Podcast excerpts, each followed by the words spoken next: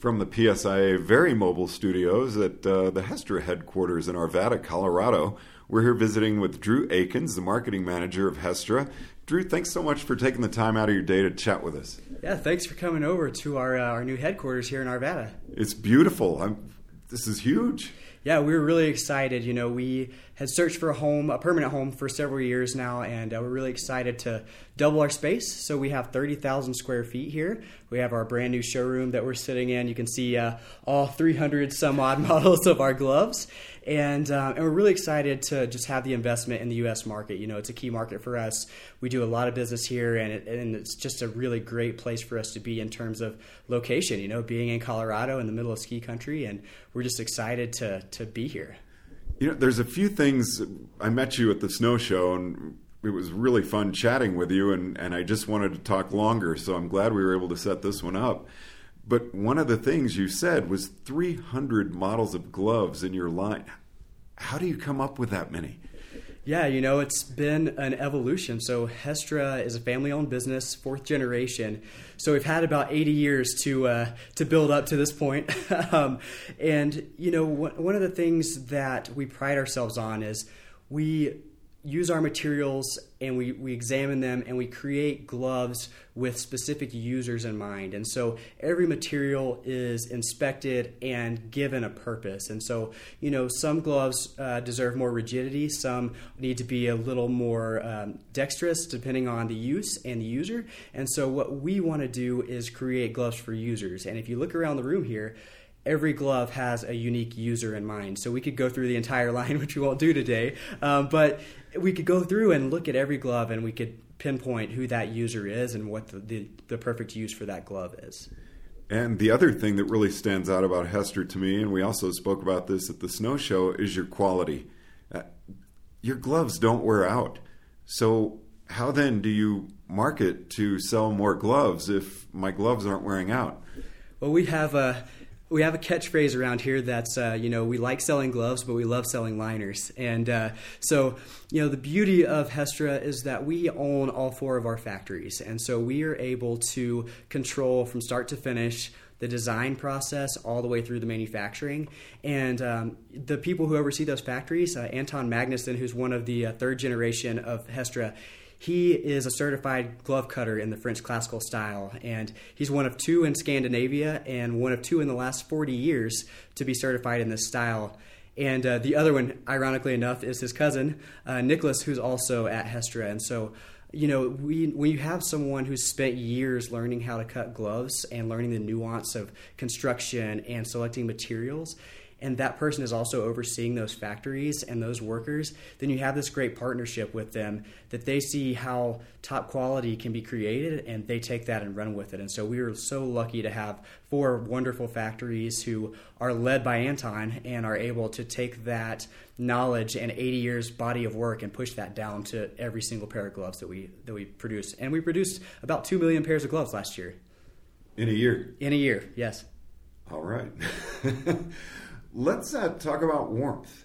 How do you come up with something where you're able to keep a glove or a mitten uh, not just comfortable and I mean dexterity with a mitten? I know that's, but it's there. Uh, how are you able to get your hand uh, wear where it's warm but also dexterous? Yeah, I think it's a lot about materials. You know, our first pair of gloves in 1936 was made of leather, wool, and uh, some rivets, actually, and uh, it was created for lumberjacks in Sweden. And so, you know, that the materials were selected with the user in mind, and I think that's that's where it all starts for us. We love leather; it's our favorite material, and we think that it's a great avenue to create gloves from. And so, you know, from our tightest fitting, um, you know, tailored dress models, all the way to our mittens for performance and our big, you know, big guys for uh, mountaineering. We have something for everyone, and we create and we use those um, those users' feedback to to continually improve and build things that fit better and better. And so some of our gloves have inseam construction, some have outseam construction. You know, there's a lot of different opportunities for us to innovate and to change design based on the the approach that we're we're trying to accomplish. And so, you know, I think it's about taking each model and learning about that user and figuring out exactly what they need. You know, a, a, and you know you can't discount fit. Fit's our favorite feature, and so all of our gloves are created to fit where you have enough room to let the air circulate a little bit and warm but not too much room that that air gets cold. And so um, it's a fine balance. But you know, we do numeric sizing, which is a little more precise than your traditional sizing uh, structures. And what that does is it allows you to look down at your feet, realize that 85% of people have the same shoe size and Hestra glove size. And then it fits you in a perfect fitting glove with just a little bit of pinch at the end of each finger so that you have that air to circulate. I'm looking across the, the table here at you um, and all the gloves on the wall. I'm looking at kids' gloves and really wanted to ask you about really kind of the same question we just talked about warmth and fit with children's gloves, but also ease of getting that glove on and also having it where it can actually stay on the child's hand because all of us who have taught children, oh my gosh, that can be a real difficulty.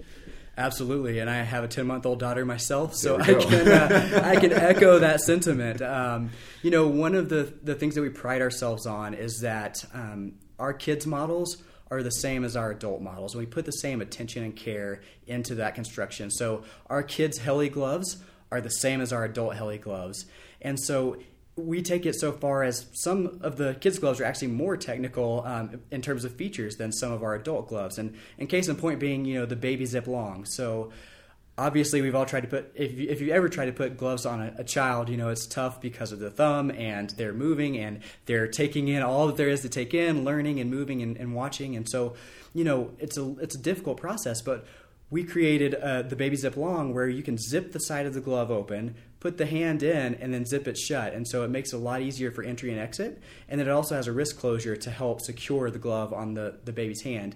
We've also done things like our smallest size zero which um, my daughter has don't have thumbs, and so you put the whole baby's hand into the glove and into the mitt there, and uh, and they're able to have all of those digits together, create that warmth without having to try to fumble for that uh, that thumb. So, you know, we've done a lot of things over the years to to make it a little more accessible for kids, um, and and we sell a lot of kids gloves. People love to put their kids in Hestras, and you know, we create create a lot of lifetime users that way. How do you come up with testers for all these models? Yeah, I mean, we have a worldwide network, so we're in uh, close to 30 countries, and you know we're lucky that at a grassroots level we're really connected with our users, and and a lot of us are, are users ourselves. So you know, I and we just actually had chatted about going to uh, Winter Park tomorrow with my family, so my wife, my daughter, and myself, and um, you know we we're just we're open and we're listening and we always want to hear from those users. And you know one of the things about hestra is it's a small company so i can pick up the phone and call the owner. Um, i actually went to hestra in november as a, an employee who had been on for three weeks and sat down at the table and this gentleman sat down next to me and started talking to me. And it was several minutes before i realized who he was. And he was uh, svante magnusson who is uh, one of the owners of hestra and you know we're we're approachable from top to bottom in that way. And we we want to maintain that connection with our users.